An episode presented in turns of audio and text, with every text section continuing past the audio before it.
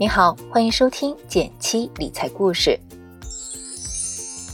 今年碰上疫情这种特殊情况，有部分家庭或个人曾经出现过现金流断裂的情况。在极端情况下，如果应急准备金储备不充足，那日常开销很有可能就捉襟见肘了。大家不妨照着下面两个步骤，重新审视一下自己的财务抗压能力。第一步，梳理你的资产负债情况。这一步的重点是看你在各渠道的资金额度各有多少，投资风险是高是低，占总资产比例又是多少。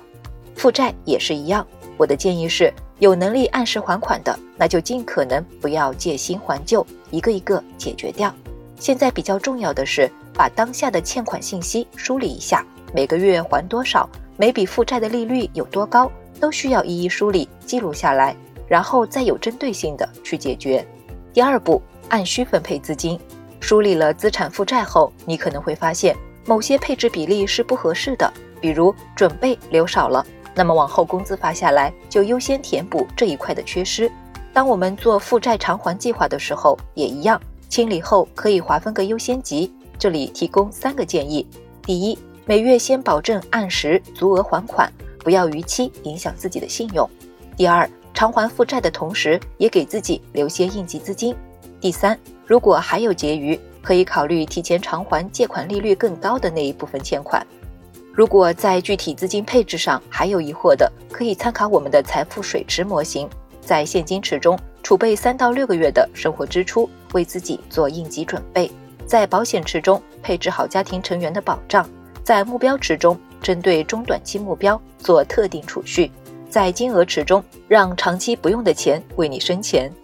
按顺序有计划的去分配，相信你的财务抗压能力会越来越强。但是千万不要走入一个误区，在没有做好现金和保险储备的前提下，就奔着金额池想着赚钱去了。因为不论做生意还是投资指数基金，都需要冒很大的风险。如果不单独管理，做好风险隔离，很可能会影响到自己的日常生活。所以，家庭的财产并不一定要全拿去赚钱，有攻有守，做好配合才会更安心。想更系统的了解关于财富水池的相关知识，进一步提升自己的财务抗压能力，欢迎加入我们的一元实操营。我们为你设计了一套知识加实操的全方位体验流程。在公众号搜索“减七独裁，关注后回复“电台”一元加入实操营，每天十分钟，轻松开启理财实践。一起用减七独家的万能理财模型，帮助你搭建健康的财务体系，